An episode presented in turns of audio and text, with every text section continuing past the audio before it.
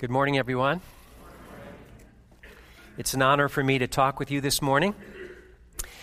As Sarah mentioned before, we are beginning a series this month called Making Marriage Work. I think it actually should be called Making Relationships Work because many of the things that we'll be talking about this month, the principles, the truths, are all about relationships, not just marriage. The title of my message this morning is called The High Calling of God in Marriage. And if you're not married or you don't plan on getting married, you could call this message the high calling of God in relationships, again, because the principles are the same. Why do I call marriage a high calling? It's based on something Paul wrote to the Ephesian church in Ephesians 4. He says this I urge you to live a life worthy of the calling you have received. And what is that calling? Be completely humble and gentle. Be patient, bearing with one another in love. Make every effort to keep the unity of the Spirit through the bond of peace. So, the high calling of God is to be humble, patient, gentle, and loving with each other. The high calling of God is to make every effort to keep unity and peace in our relationships. I think we could all agree that that is a high calling of God in relationships. Before I launch into my message this morning, I have two disclaimers. First, if you have experienced a divorce, there is nothing in this message that is intended to bring condemnation. So please don't let that happen. We live in a broken world, and sometimes things happen that are beyond our control. In Christ, there is forgiveness, healing, redemption, and acceptance. The second disclaimer is this if your marriage is suffering from especially difficult problems like adultery, addictions, abuse, then you need to get some help that is beyond the scope of today's message. Let's begin with prayer. Heavenly Father, we just submit ourselves to you this morning. we thank you for your heart for relationships. And Lord, we just simply ask that you give us a heart to receive whatever you have for us this morning. We just ask this in Jesus' name. Amen. Marriage, the way God designed it, or doing relationships well, is a high calling for two reasons. The first is because at its core, marriage is a picture of the perfect oneness and unity between the Father, Son, and the Holy Spirit. Marriage is also to be a reflection of God's relationship with his people. The second reason marriage and other close relationships is a high calling is because of the level of sanctification or spiritual maturity that it takes to do it well. Paul taught that our ability to get along with others is a mark of spiritual maturity. Marriage is the ultimate discipleship laboratory. If you embrace it, marriage can be a journey towards holiness. Unlike any other relationship, marriage reveals the good, the bad, and the ugly of who we are. The author Katherine Anne Porter said this Marriage is the merciless revealer, the great white searchlight turned on in the darkest places of human nature. It's impossible to hide who you are from your spouse. Learning how to love one another through all the uglies that can be revealed in marriage means that we have to learn how to die to ourselves and to submit to the painful but beautiful work of God in our lives. That indeed is a high calling. Have you ever wondered why marriage seems so difficult? We all know that God designed marriage, and what God designed is good. He designed marriage to be one of the most beautiful expression of human relationships. But something just doesn't seem to be working. And you guys know all the statistics. Half of our marriages don't make it. Those that give it a second chance statistically fare even worse. And of those who stay married, less than half say they're actually happy in their marriages. So if we were even remotely objective and honest, we'd have to conclude that marriage just doesn't seem to work. On the one hand, we know that God doesn't make mistakes.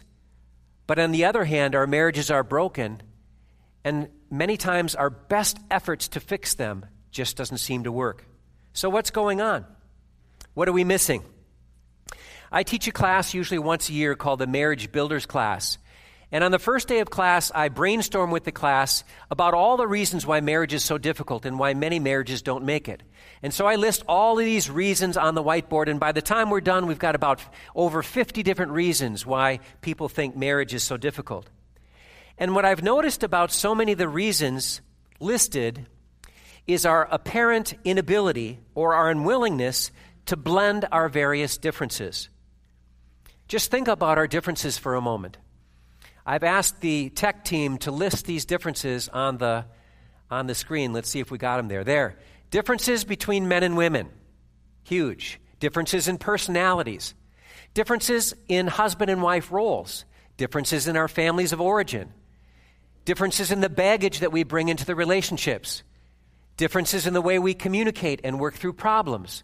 Differences in how we receive and express love. I mean, those first seven are huge. But then we could go on. Differences in the expectations we bring into a marriage, differences in our values, differences in our likes, our dislikes, our personal preferences, differences in how we handle money, differences in our sexual desires, differences in our parenting styles.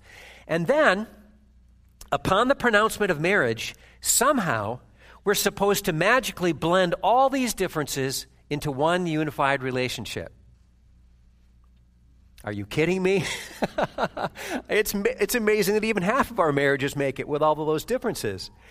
But here's the shocking thing of all the differences that are listed here, and of all the dis- differences that are listed on the whiteboard as we're brainstorming together, there are three reasons, three reasons that are usually aren't listed, and I think they're the most important reasons for marital breakdown. Those three reasons, or enemies of marriage, as I'm going to call them this morning, are the main reasons why marriage is so difficult. So, in the next few minutes, I want to reveal who these enemies are and what we can do to defeat them. Okay? All right, enemy number one Satan. Surprise. Point one. Satan is the archenemy of God. Ever since the time in eternity past when Lucifer decided to rise up in pride and rebel against God, he has been the enemy of God. And his goal is to do whatever he can to thwart the things that God loves. Point number two Satan attacked God by tempting Adam and Eve. He saw an opportunity to ruin God's plan by attacking the pinnacle of his creation, man and woman. And what happened, of course, is recorded in Genesis 3. But the dramatic transaction that happened in the Garden of Eden be- between Adam and Eve had far reaching implications on God's created order, including marriages. Point three marriage is the primary target of the enemy. As we've already mentioned, marriage is supposed to be a reflection of the beauty and the oneness and the mutual submission of the members of the Godhead. Throughout the Old Testament, marriage was used as a metaphor to describe God's relationship with his people. Marriage is also a foreshadowing of the ultimate marriage between Christ and his church or his bride. In other words, marriage is pretty important to God, and Satan knows that. Marriage is the backbone of society, which is the backbone of the family, which is the backbone of the church. The success or failure of marriages has far reaching implications on generations that follow. And we see the effects of this in our society on a daily basis, don't we? Do you guys realize that 43% of our families today are single parent families? 43%. 73% of black families are single parent families. The disintegration of families has caused untold trouble in our society. The success or failure of marriages is critical. The fact that the definition of the marriage has changed in recent years is not just the evolutionary growing pains of a society, it's a well orchestrated scheme of the enemy to destroy something that God values. So, with so much at stake, both here on earth and in heaven, is it any wonder why marriages are a primary attack of the enemy? In an all out effort to thwart the things that God cares about, that God loves, Satan has launched a massive attack on the intimate union of a man and a woman, God's prized possession. Point number four your enemy is not your spouse, Satan is. He hates God, he hates you, he hates your spouse, and he hates your marriage. As as it says in John 10:10, Satan's job is to steal, kill and destroy. This is a spiritual reality that few of us take into consideration when it comes to the problems that we face in our marriages. In Ephesians 6, verse 12, Paul says this For our struggle is not against flesh and blood. It's not your husband, it's not your wife, it's not your family member, it's not your coworker or friend. Our struggle is against the rulers, against the authorities, against the powers of this dark world, and against the spiritual forces of evil in heavenly realms. It couldn't be stated more simply and clearly. This is a reality that we have to come to grips with. So, how can we defeat this enemy? Number one, we need to declare the reality of Christ's victory. Satan has already been defeated by Jesus on the cross. It's what we celebrated when we took communion this morning. We need to rise up in the authority that we have as believers and stand against the schemes of the enemy that are meant for our destruction. Amen? Number two, we need to stop fighting each other. We need to stop fighting each other and recognize and acknowledge that we're on the same team. And as teammates, we need to cheer for one another. We need to support one another. We need to encourage one another instead of tearing each other down. And number three, we need to commit our marriages to God in prayer and cry out for His mercy and grace. How many of you have seen the movie War Room? Raise your hand if you've seen the movie War Room. Quite a few of you, about half of you. It's a Christian movie about how the power of prayer can bring healing and change to our marriages. If you haven't seen that movie, I would encourage you to rent it and view it sometime. Okay, enemy number two is selfishness and pride. Point one the issue of maturity. I'm going to make a couple of brutal statements, and I hope you still love me after I make them. Most couples who get married aren't mature enough for marriage. That's quite a sobering statement, isn't it? We simply lack the maturity and the character to handle the pressures and the challenges that marriage presents. When it comes to having what it takes to blend our differences, deal with our disappointments, how we use our tongues, and how we deal with our own selfishness and pride, we are woefully ill prepared to enter into a lifetime relationship with another person. Now, this was true for Connie and me as well. When we got married, we thought we had it, what it took to make for a good marriage. We came from good families. We had already known the Lord for a number of years, so that wasn't an issue. We had a good church that prepared us for marriage. We had good role models as examples for us. And Connie and I took the time in our dating and engagement process to really get to know each other. But my, oh my, oh my, how little did we know how difficult it would be to blend our differences. I had my ideas of what marriage should look like. Connie had her ideas of what marriage should look like, but our worldviews didn't match.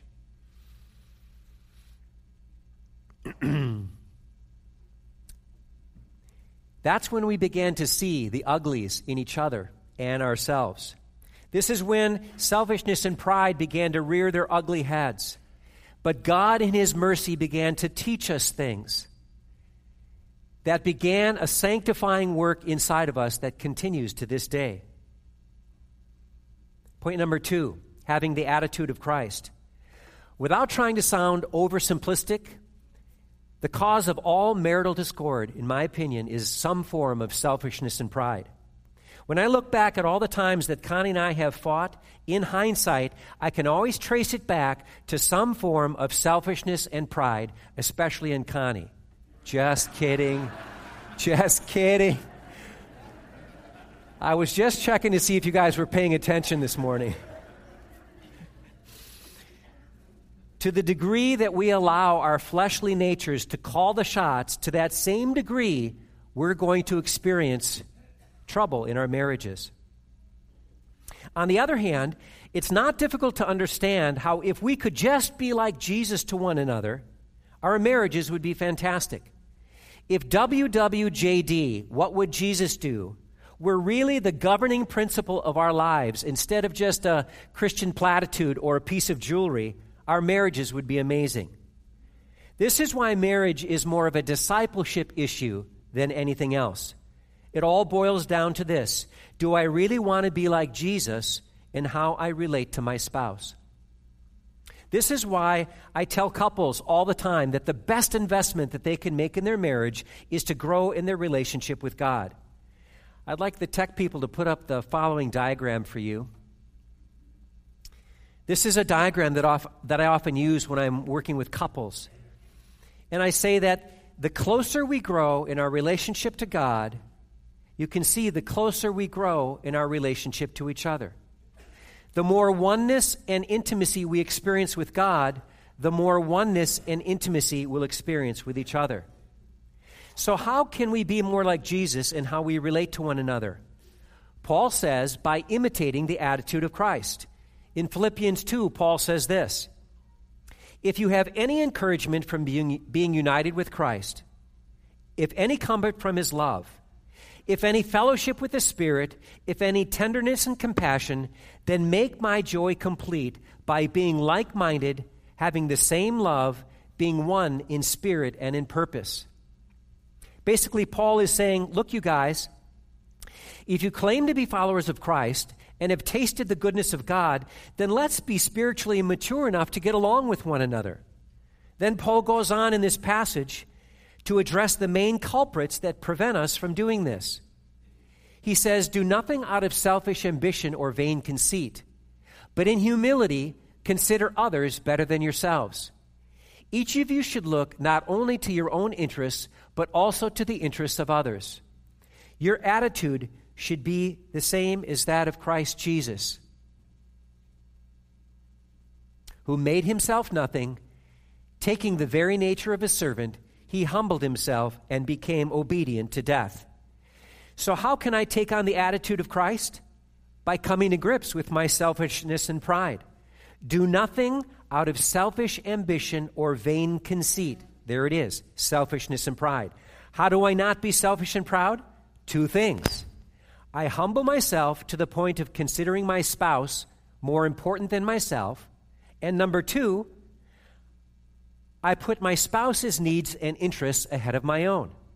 Just as Jesus made himself nothing and took on the nature of a servant, so I, need, I too need to make myself nothing and learn how to serve my spouse. Point number three the cause of conflict. There's another passage that sheds light on what we need to do to combat this enemy of selfishness and pride. And it's listed in James 4, verses 1 and 2. It says this What causes fights and quarrels among you? Don't they come from your desires that battle within you? So, what causes fights and quarrels? What does it say? From your desires. Desires that battle within you. You want something, but you don't get it. You kill, and I added with words, and covet, but you cannot have what you want, so you quarrel and fight. This passage basically says that fights and quarrels is caused from the desires within us.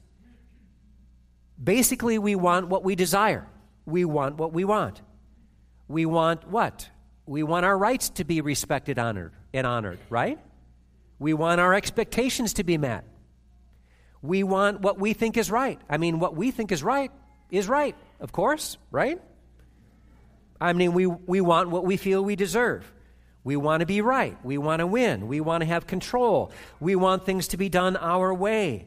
The list of what we want and feel what we deserve could go on and on. And when we don't get what we want, the scripture says, that's when the uglies come out. And this brings us to point four embracing the beauty of brokenness. So, what do we do about the enemy of selfish, selfishness and pride? Or, as James says, the desires that battle within us. After Pentecost, when Peter had spoken to the crowds for the first time and explained the gospel, first time they were hearing the beautiful message of the gospel, the scripture says that the people who were listening to, to Peter at that point were cut to the heart. They were convicted. And they said, Brothers, what shall we do? And Peter said, The only appropriate response at this point is to repent. In this chapter, where James talks about the quar- cause of fights and quarrels, he also goes on to give us the solution. He says, God opposes the proud, but gives grace to the humble. Pride is the cause of our quarrels and fights. If we stay in the attitude of pride, the scripture says that God will actually oppose us or resist us. On the other hand, if we humble ourselves, it says that God releases his grace, which is the desire and the power to do his will. So God opposes the proud, but he gives grace to the humble. So, submit yourselves then to God. Wash your hands, you sinners. Purify your hearts, you double minded. Grieve, mourn, and wail. Change your laughter to mourning and your joy to gloom. Humble yourselves before the Lord, and he will lift you up. So, more than anything else, more than marriage counseling, more than marriage classes, more than marriage seminars, more than marriage books, what we need is real brokenness before God and true repentance. You guys, the bread had to be broken before it could feed the multitudes. Jesus' body had to be broken before forgiveness could be offered to us. The grain of wheat has to fall to the ground and die before it can produce many seeds. The alabaster jar has to be broken before its perfume could be released. Brokenness in the form of true humility is the answer to our hurting relationships. In Psalm 51 17, David says this the sacrifices, the sacrifices of God are a broken spirit. In other words, the sacrifices that God prefers are a broken spirit. A broken and contrite heart, O God, you will not despise. There needs to be a desperate cry in our hearts that says, God, please forgive me for my selfishness and pride for trying to do things my own way. Forgive me for my immaturity and my hurtful ways. Forgive me for not responding to your grace and wisdom to make my marriage work. Forgive me for not surrendering to your will and allowing the Holy Spirit to have his way with me. Forgive me for not loving my spouse well. That's the level of brokenness that will heal a relationship. Brokenness or humbling ourselves before God surrenders control of our lives, which allows God to transform us from the inside out. Brokenness is the fertile soil in which God can grow something new in me, something that will bring hope and healing and life to my marriage. God does all the work. All he asks for is a willing and surrendered heart. Surrendering to God is the only way I can walk in a manner worthy of the high calling of God in marriage. I want to give you guys a contrasting picture between selfishness and pride on the one hand and the beauty of brokenness on the other. I'm going to show you some clips. These clips were taken from the movie Fireproof. And I have to warn you that this first clip is very intense and it's difficult to watch. The second clip shows the beauty of brokenness and then the third clip shows the healing that follows. Let's take some time to look at these clips.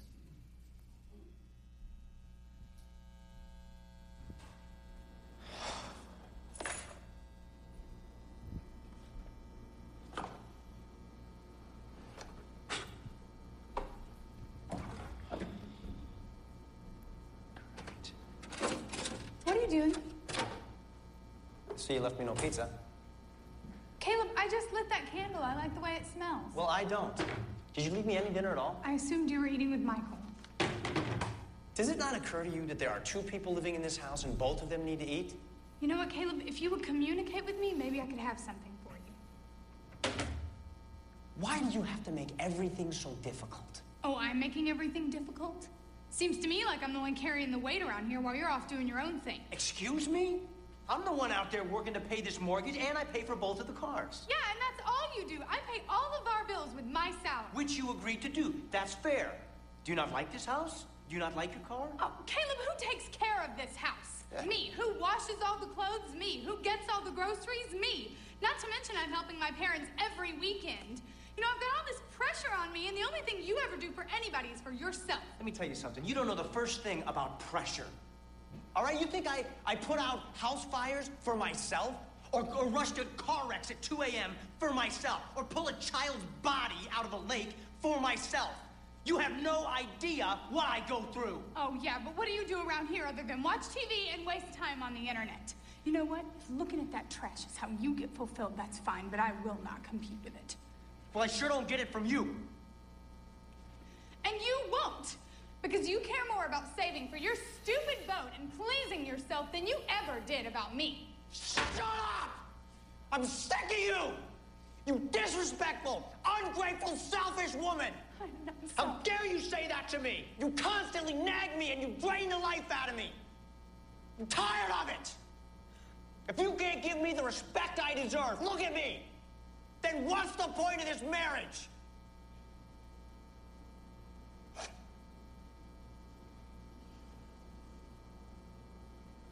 I want out. I just want out.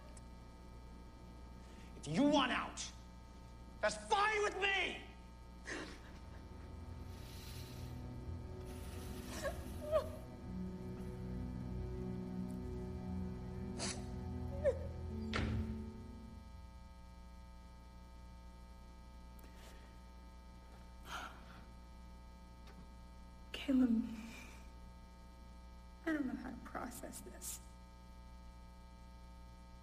This is not normal for you.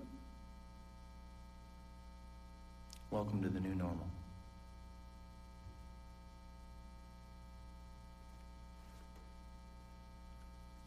You didn't want to do this at first, did you? No. But halfway through, I realized that I did not understand what love was. And once I understood that, I wanted to do it. Caleb, I want to believe that this is real. And I'm not ready to say that I trust you again. I understand that. But whether you ever reach that point or not, I need you to understand something.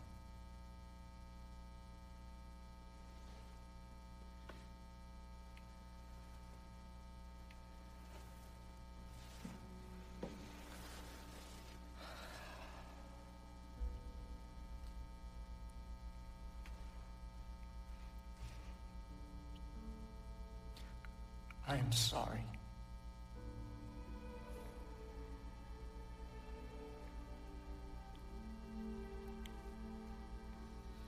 I have been so selfish.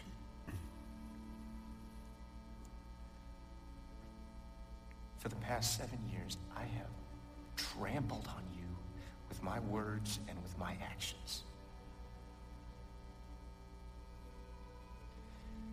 I have loved other things should have loved you.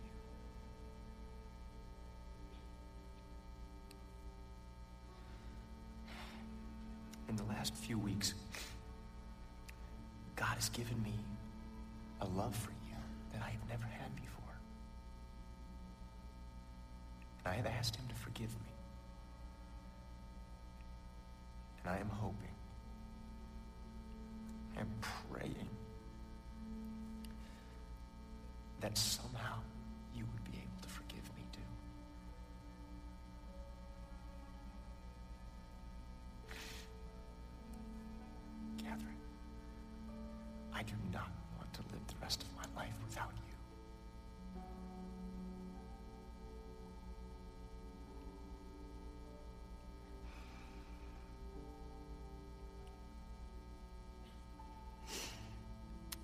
Caleb, I'm supposed to give those divorce papers to my lawyer next week.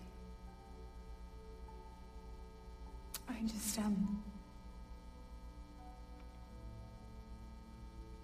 I need some time to think.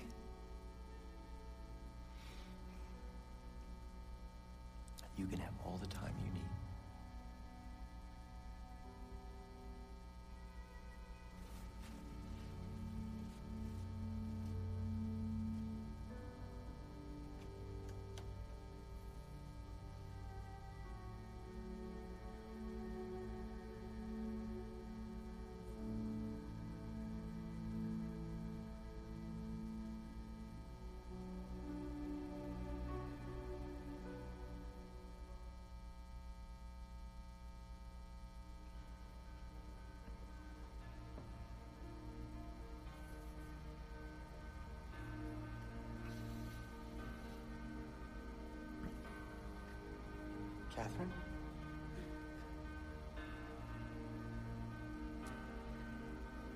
If I haven't told you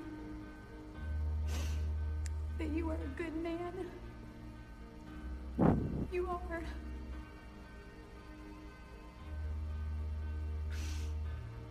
If I haven't told you that I've forgiven you,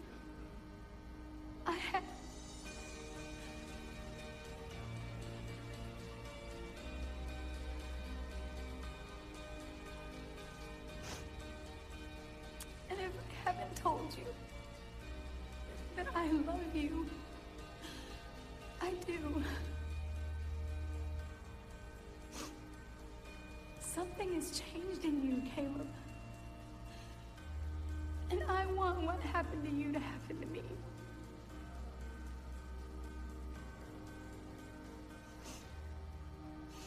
It can't. Is it too late to ask you to grow old with me?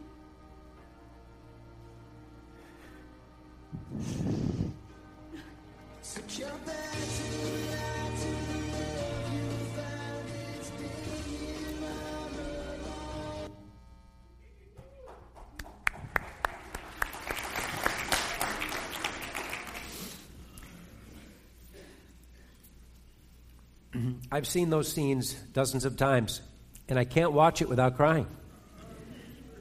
And the reason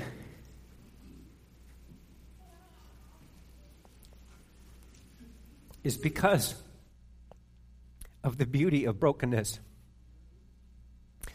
True humility, brokenness, and repentance is a beautiful thing to God.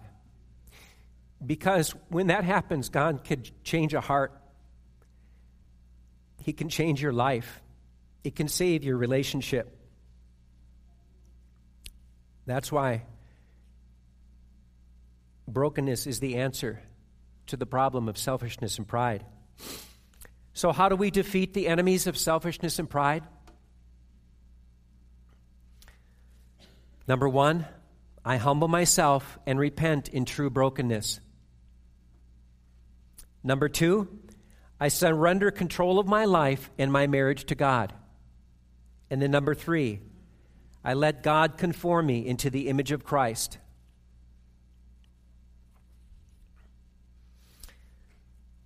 Okay, the last enemy, enemy number three, is an inability to manage conflict. All relationships have conflict. As individuals who are uniquely made, it's actually normal to have conflict. But you guys, conflict is not the problem. It's how you handle and work through conflict that really matters. Working through conflict well can actually strengthen a relationship and preserve unity.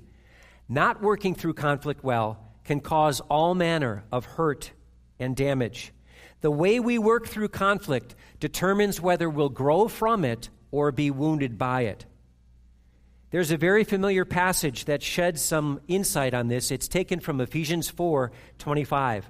It says this Therefore, each one of you must put off falsehood and speak truthfully to his neighbor.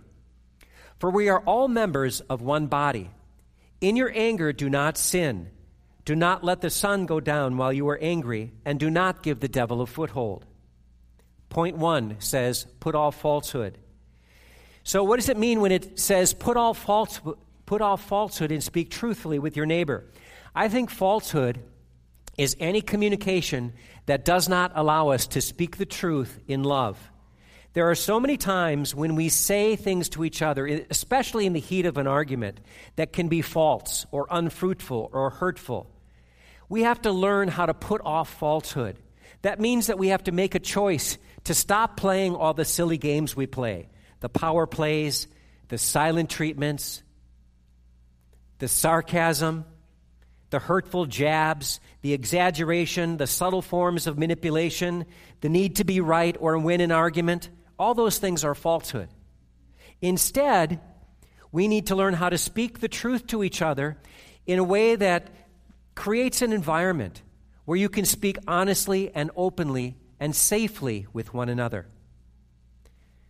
Number two, do not sin in your anger. Another way of saying this is when you are angry, do not sin. Anger is a normal emotion that we will experience many times as we try to work through issues together. Sin, however, is a choice. in other words, there are many times in life when we will experience the emotion of anger. But anger is not the problem. How we choose to handle and work through our anger determines whether or not we sin.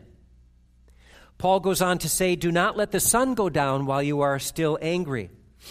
While applying this verse literally, I think, is a wonderful goal, I think its figurative application is equally as powerful. In marriage, or in any relationship for that matter, letting the sun go down on your anger means letting issues get buried. If we don't have good communication and problem solving skills, we won't have the ability to go after those issues. And if we don't have the ability to go after those issues, they get buried. They don't go away, though, they just get buried. And when they get buried, that's when the sun goes down on your anger. And then the Bible says, and do not give the devil a foothold.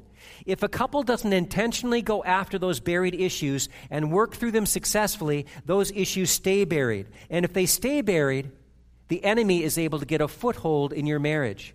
And if he is allowed to continue to gain footholds and handholds, he can literally climb up the back of your marriage, and his influence will significantly weaken, if not eventually destroy the marriage. So, what is the answer to handling conflict well? The secret is this beautiful word called understanding. Point three seek understanding. In Psalm 49, verse 3, David says, My mouth will speak words of wisdom, the utterance from my heart will give understanding. Our communication is often unprofitable and destructive. And when we try to work through problems, we often get bogged down in triggering events or surface is- issues that have little to do with what's really important in our marriages. Many couples have a tendency to talk at one another instead of with one another. Each person has a strong desire to be understood, but neither does a very good job of understanding the other. The irony is, each person desperately wants the very thing that they're not giving to the other. Nine times out of ten, when Connie and I get stuck in conflict, it's because we don't fully understand each other. There's something inside of us that craves understanding. God just simply made us this way. Stephen Covey, the author of the classic book, Seven Habits of Highly Effective People, said this. I love this quote. The deepest hunger of the human heart is to be understood. For understanding implicitly affirms, validates, recognizes, and appreciates the intrinsic worth of another. When you really listen to another person, you acknowledge and respond to that most insistent need. The fundamental need of every person on the face of this earth is to love and be loved. Truly understanding another person communicates that kind of love and care. If you could step into the middle of a heated argument, I mean, a heated, silly argument between a husband and wife, and just push the button and, and, and push pause, just freeze frame it right there. And then you could pull one of the one of the spouses out of that frame and just pull them aside and have a private conversation with them and say, hey, what is it that you're looking for here? What is it that you really want? If that person were honest, they'd say, you know what, Joel? I don't care about this stupid thing that we're fighting about. It really doesn't matter. I just want him to listen to me. I just want him to hear my heart. I just want her to understand me. I just want her to appreciate me. I just want her to respect me. I want to know that he loves me and cares for me and values me and accepts me. Proverbs 15:21 says, "Folly delights a man who lacks judgment, but a man of understanding keeps a straight course." Focusing on whose fault it is, focusing on who's right or wrong, who's going to win the battle of wills, is foolishness. Wisdom, on the other hand, puts all of your personal rights aside and it seeks for deeper understanding. In a sense, you win by losing. You win the war of preserving the relationship by losing the battle over personal rights. I'm going to say that again. You win the war of preserving the relationship by losing the battle over personal rights. Your goal is not to win an argument, your goal is to win a heart and preserve unity. Your goal is not to win an argument, your goal is to win a heart and preserve unity. You have to put the relationship above any issue which could bring division, and you do that by seeking understanding. So, the key to dealing with conflict in a healthy way is to seek understanding. I'm going to share just a couple more scriptures with you that highlight the same thing. This is taken from Proverbs 4, verses 7 through 8. It says, Though it costs all you have, get understanding. Esteem her, and she will exalt you. Embrace her, and she will honor you. And then Proverbs 19, 18 says this He who gets wisdom loves his own soul. He who cherishes understanding prospers. Couples need to learn how to share with one another in a way that promotes a deeper understanding of each other's thoughts and feelings. When a person feels understood, it is deeply validating and affirming. And then, out of that place of mutual understanding, couples can work together as a team to find solutions. Let me summarize all of this visually. I've got a diagram, that, not a diagram, but an illustration here that I'm going to use. It says, How does the sun set in your marriage? You see that conflict is in the middle because conflict is a given. But on the left side of the page is what happens to many of us often. When we have poor communication skills and we're concentrating more on who's going to win this argument, who's going to prove uh, who's right or wrong, who's going to win the battle of wills, it inevitably leads to frustration and anger. And of course, in our frustration and anger, we have a tendency to say things to each other and do things to or say things and do things that are harmful and hurtful. So it causes hurt and pain. Now none of us like the feeling of being hurt. None of us like that pain. So what do we do? We put up walls and we withdraw and avoid. And of course, when you're in that posture, when you're in that mode, you can't resolve your issues, so issues get buried and then the devil gets a foothold. This cycle happens over and over and over in our relationships. What we want to do is to get from the left side of the page to the right side of the page. If we have good communication, that means we're focusing on understanding. And understanding always brings a sense of validation and affirmation. When that happens, there's a spirit of goodwill in the relationship. Honestly, if you feel understood and your spouse feels understood, you're feeling pretty good about each other. There's goodwill. And when there's goodwill in a relationship, you can work as a team to find solutions. And when you do that, there's resolution. The sun doesn't go down in your anger. And the relationship is strengthened and preserved. So we need to get from the left side of the page to the right side of the page. So, how do we deal with this enemy of poor conflict management? Number one, don't let issues get buried. In other words, don't let the sun go down on your anger. Keep short accounts with each other. And how do we do that? By number two, seeking understanding. And then once we have understanding, number three, we can work as a team to find solutions. I'm going to close this morning reading the same scripture that I read when I opened my message this morning from Ephesians chapter 4, because it talks about what I introduced this message about fulfilling our high calling of God in marriage. I urge you to live a life worthy of the calling you have received. And what is that calling? To be completely humble and gentle, be patient, bearing with one another in love Make every effort to keep the unity of the Spirit through the bond of peace. I'd like to invite the worship team to come up now and also the prayer teams. Those of you who are going to be serving on prayer teams, please come forward. I just have a few closing comments here. You guys, 90% of the work that I do with couples, when I work with couples, are centered around the themes that I've been talking to you about this morning. If you can recognize these enemies in your marriage and you can cooperate with God in defeating them, you will have a thriving marriage and relationship that will allow you to walk out your high calling and bring glory to God. In just a moment, I'm going to close us in prayer. But before I do, I want to extend an invitation, especially to couples this morning, to come up and get prayer. If you have been stuck as a couple and you've been struggling for whatever reason, I want to encourage you to come up and get some prayer. It doesn't have to take long, the prayers can be brief, but something can be released this morning that can bring a breakthrough in your marriage or in your relationships. And I want to just encourage you guys you know what? All of us struggle in our relationships. Pastors, all the pastors on this staff, have issues that they have to work through with their spouses. No one's exempt from this. So don't let shame or embarrassment or pride keep you from coming up this morning and getting prayer.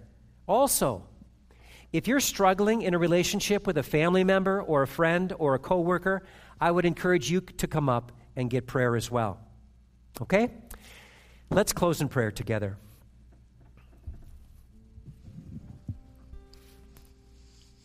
Lord, we are so thankful for your beautiful plan for marriage and for relationships. Lord, you are the God of relationships. You've given us the ministry of reconciliation. Relationships are important to you. Not only because you want to bless us, but because our relationships are a reflection of our relationship with you and of who you are. Your word even says, Lord, that the world will know that we are disciples by the love that we have for one another.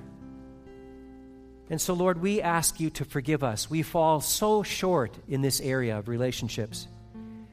We repent, Lord, and we ask you to help us to get to a place of real brokenness, a place of real surrender. Lord, thank you for the truth of your word. Thank you for the power of the Holy Spirit. Thank you for doing something powerful in us this morning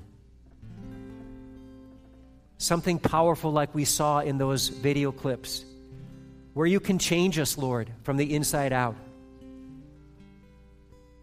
Lord, bring change. Conform us into the image of Christ. Make us holy as you are holy, so that we can truly fulfill the high call of God that's upon each of our lives, and we can bring glory to you. Thank you for this time together, Lord, in Jesus' name. Amen. Thank you, and God bless you.